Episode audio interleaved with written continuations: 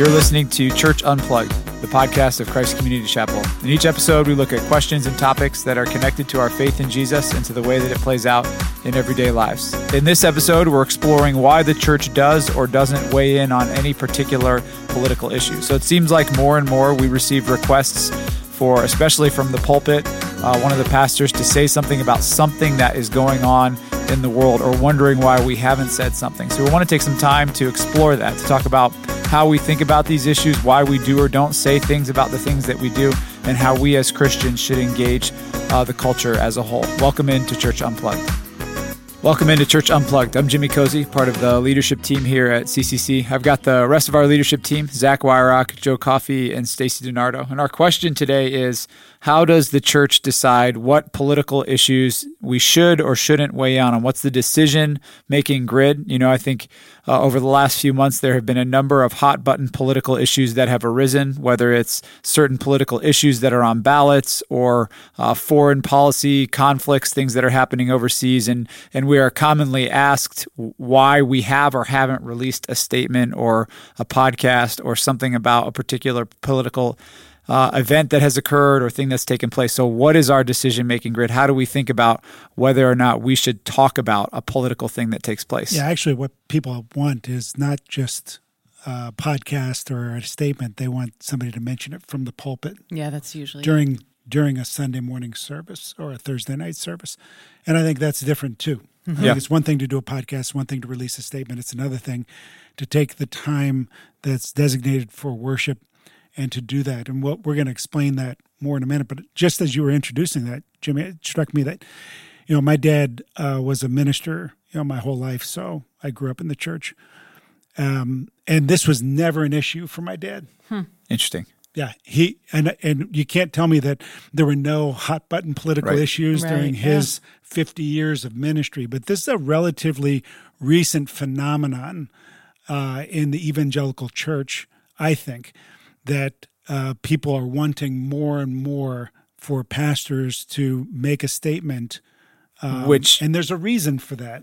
Which, you know, by the way, it's a bipartisan phenomena. It's not that we get requests from only one side of the aisle or the right. other. We will right. get we get it from every direction, depending, on, depending right. on the issue. Yeah, yeah depending yeah. on the issue, right? Yeah, I think that it's interesting, Joe, because I'd like to just pull that apart for a second because part of the reason this is so complicated are the social forces yes, that yeah. lead to this being an issue. One of which is I think we're more partisan and more divided yes. than we've ever been as a country. Yeah, I agree. That's that's one. So people are hardwired to think, are you with me or against me? Are you what us or are you, are you them? Yeah. And people will listen. I think people you know, they they try to parse sentences to see to try to decide whether oh, the no pastor doubt. is for them or no against doubt. them, with them. Yeah, because again, I, I, even maybe sometimes without realizing they're doing it, because right. I just think that's we're becoming conditioned to do that.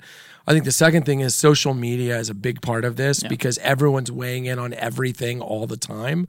I, I think part of it is uh, there is there is this feeling now that leaders at, at, at any level, right? So just take local church leadership in this conversation are are required, expected to weigh in on any particular issue that is happening, yeah. not just that relates to their context. Sometimes something that happened in, you know, for us, let's say something that happens in Los Angeles, yeah. and people are wanting us to weigh in on it all the way in Ohio, whereas before the world was much smaller. People right. didn't know yeah. what was happening uh, and they didn't have constant stream of, of information, and they didn't have a ton of voices on their feed or in their ear earbuds, which were telling them this is how you should think, and be wary of anyone who doesn't say this, and be wary. And I think all these things are conspiring, where to the point where I sometimes get people saying to me, "Why haven't you come out against terrorism?"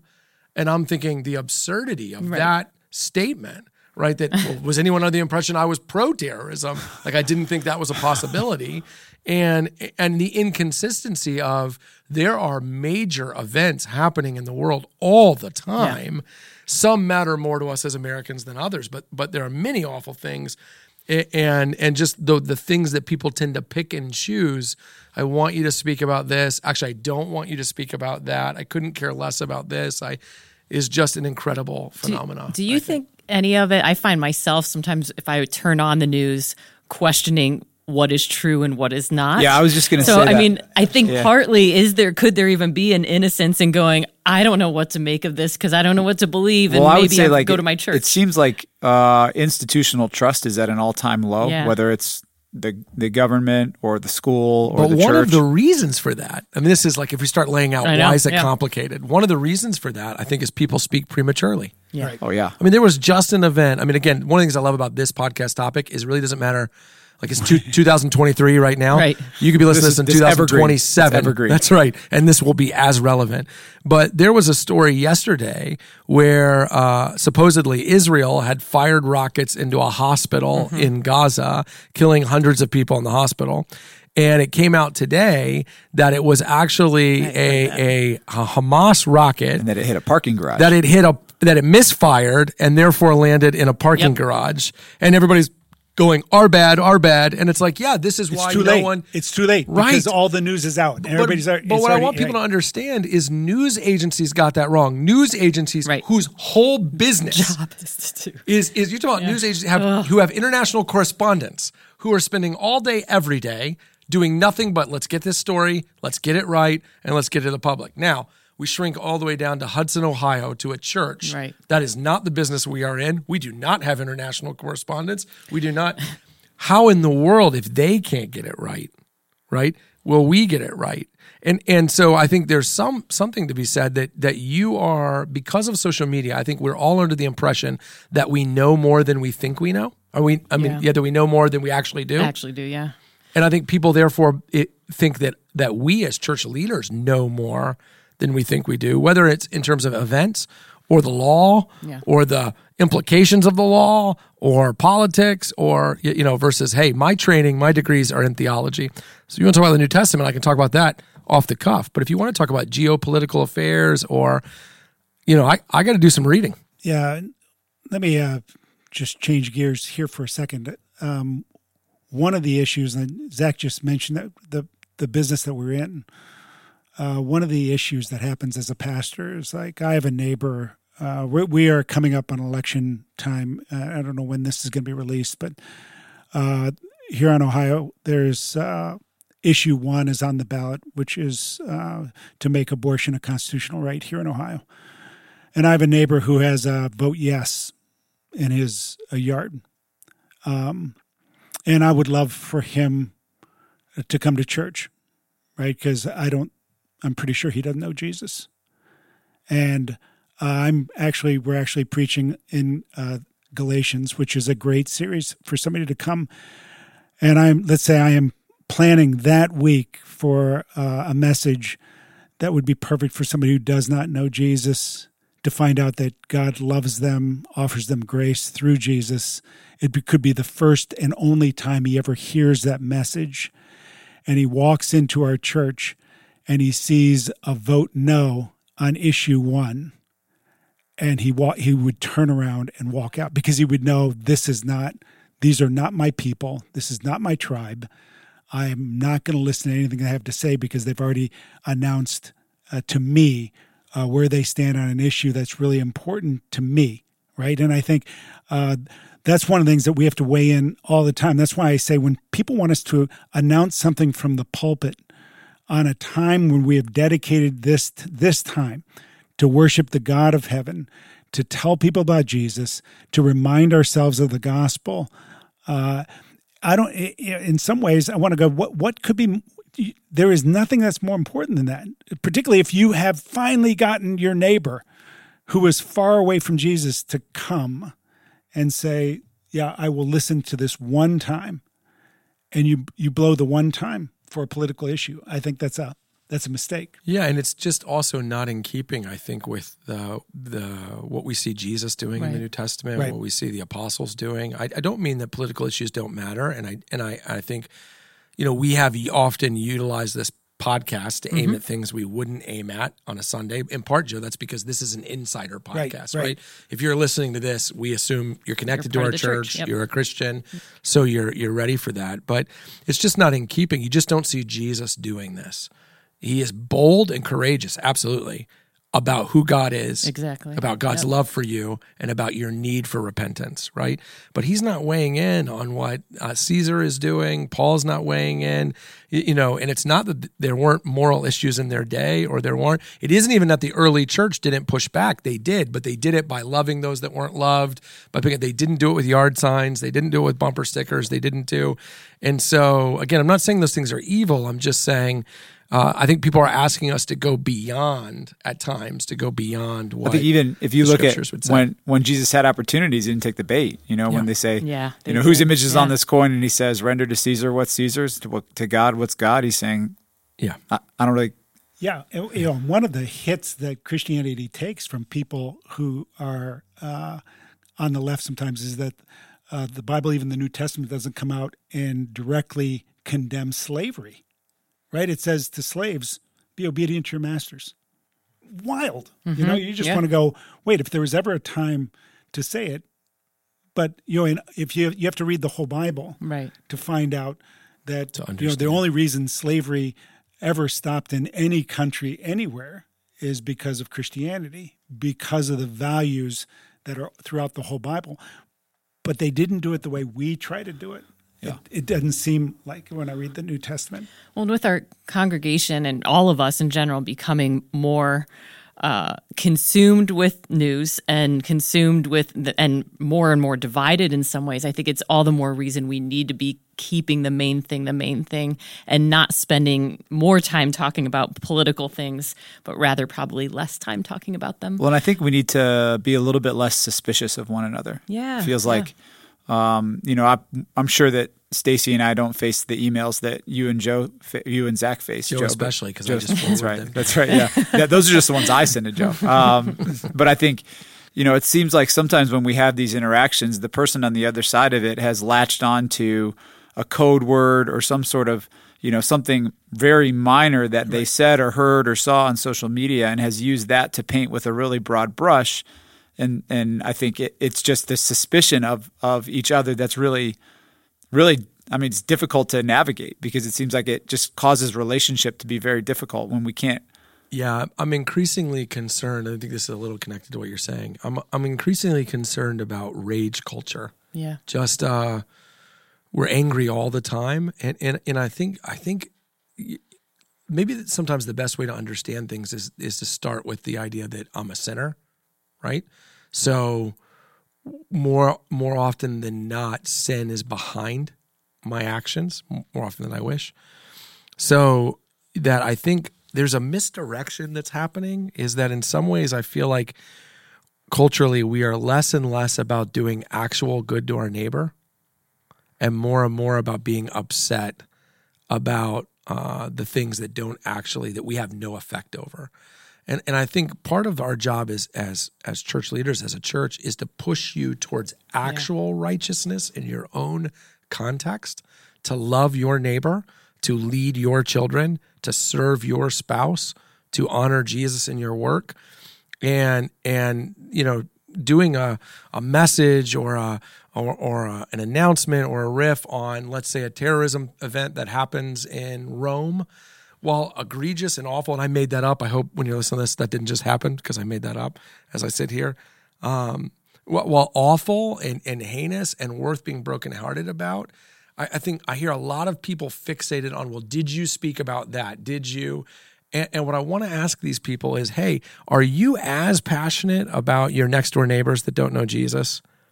Are you as brokenhearted for the ways your sin is harming your children or your spouse or your because I just think rage culture is a way of keeping us perpetually upset and perpetually no actual good to anyone.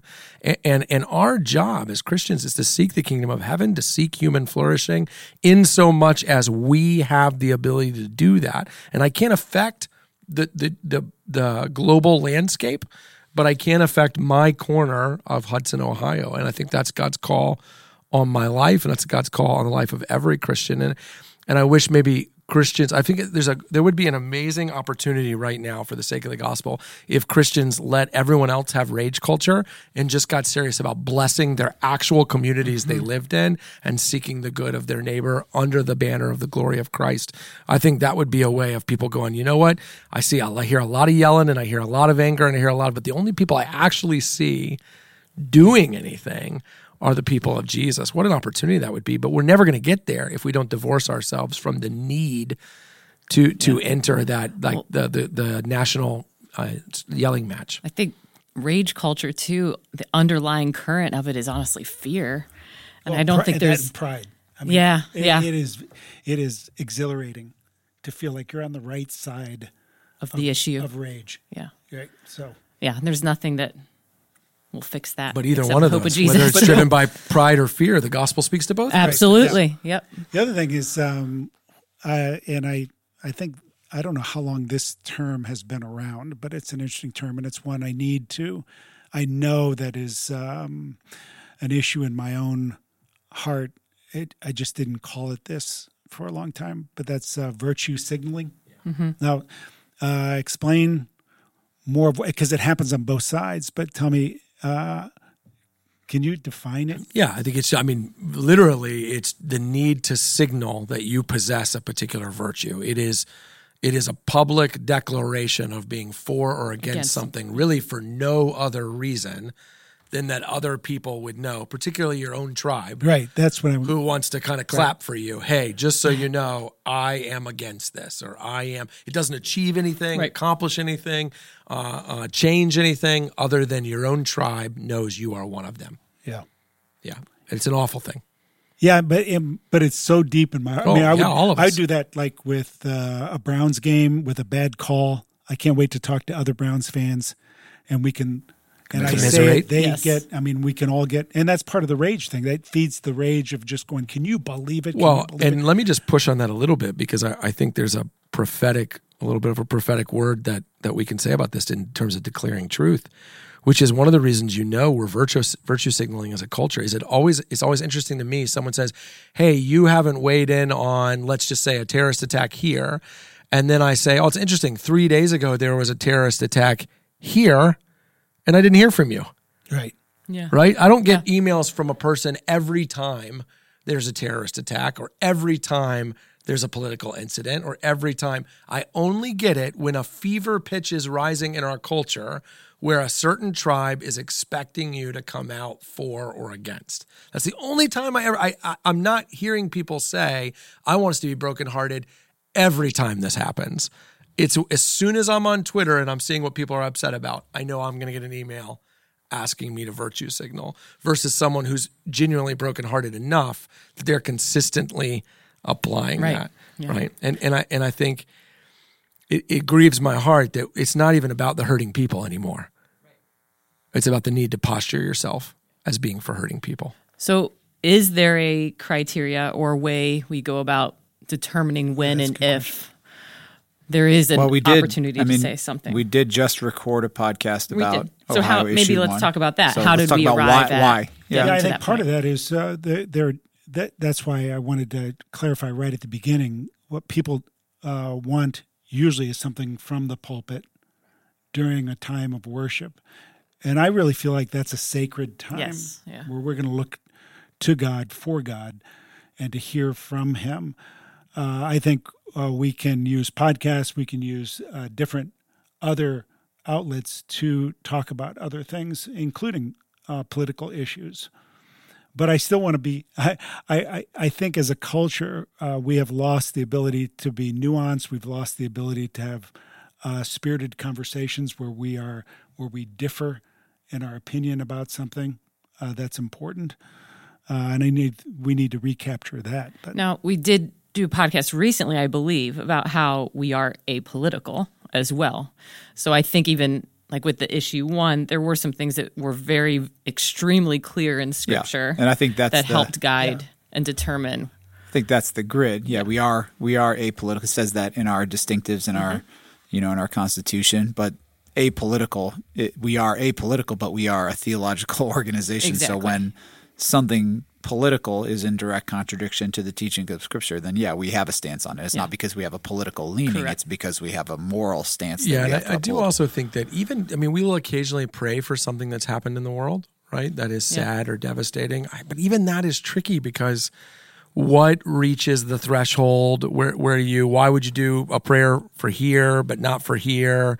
Do you dedicate a staff member to watch the news and It's like That's anything what I'm to say. It might not even be on the news. The horrible so things yeah in so certain i, places I in the think world. uh, you know i mean what what is meaningful and important on a global scale is really based on what news channel you watch or where you're from you, you know we might at a church our size we might have someone from a country where something happened and they're wondering why we haven't spoken to it because it's super at the front of their and so i think even we struggle with inconsistency or precedent like if we if we pray for this can we make sure that we pray for everything of equal Exactly, yeah. impact? It just gets, but but the other thing I got to tell you is, and It's interesting. You know, you said that, and I know uh, we have a woman in our church from Russia Mm-hmm. and a woman from our church from Ukraine, right? And I think somebody, if somebody's going to pray for that situation, you Yeah. got to be careful. Yeah. But you don't. But we don't always know that. Yeah. You know, I just happen to know these two women. yeah, and I- yeah, so it's just tri- it's just tricky. It, Right. it, it's tricky, and and I and I think what sometimes what people will perceive as cowardice, I, I perceive as, I mean, I, I well, I guess I'm often sometimes the one making the decision or making the statement is I would take as recognizing the nuance and difficulty and and wanting to avoid giving offense w- where you- you're not you're offended because I said it incorrectly or I because I got to tell you the climate that we're in. I mean, I have prayed before at our church for the you know for like hurting people in an area that is war torn, and I get an email asking me to prove which side I'm for, right? Which is like I'm just praying for hurting people made in the image of God who are dying, who probably don't know Christ, and and and I'm getting back. Well, hold on a second. Which side are you on? Or and and I just think that that every time I get that email, it makes me think, oh, it might have been better just to not do this at all, which is yeah, sad, right? But yeah, I think it's it's just tough. That's tough. I think the way one of the things that I run through a grid is, you know, we we are we plan out our preaching calendar a year ahead. So, in so much as the passage we're looking at corresponds to what's happening in the world, it, it is fortuitous, I, I guess, or or uh, it's unplanned at least because we're so far ahead. But what I would say is, I think it's right to expect that when we come to passages that deal with particular moral issues, that we will address them Right. Yeah. right? So if, if you're preaching the sixth commandment, you're going to talk about abortion, for example, not because it's political or not even because it's relevant, but because it's relevant to the passage. It's germane.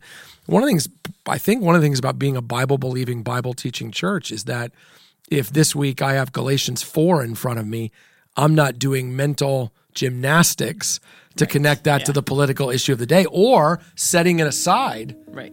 to deal with the political issue of the day because I actually think the hope of the world changing is Galatians 4, not my Yeah. speaking to a political issue. You've been listening to Church Unplugged, the podcast of Christ Community Chapel. In each episode, we're going to look at topics and questions that are related to our faith in Jesus and to the way that it plays out in everyday life. We want your feedback. We want your suggestions. If you've got ideas or questions that you'd like to hear answered on the show, you can email us at churchunplugged at ccchapel.com. We would love to hear from you. Thanks for listening.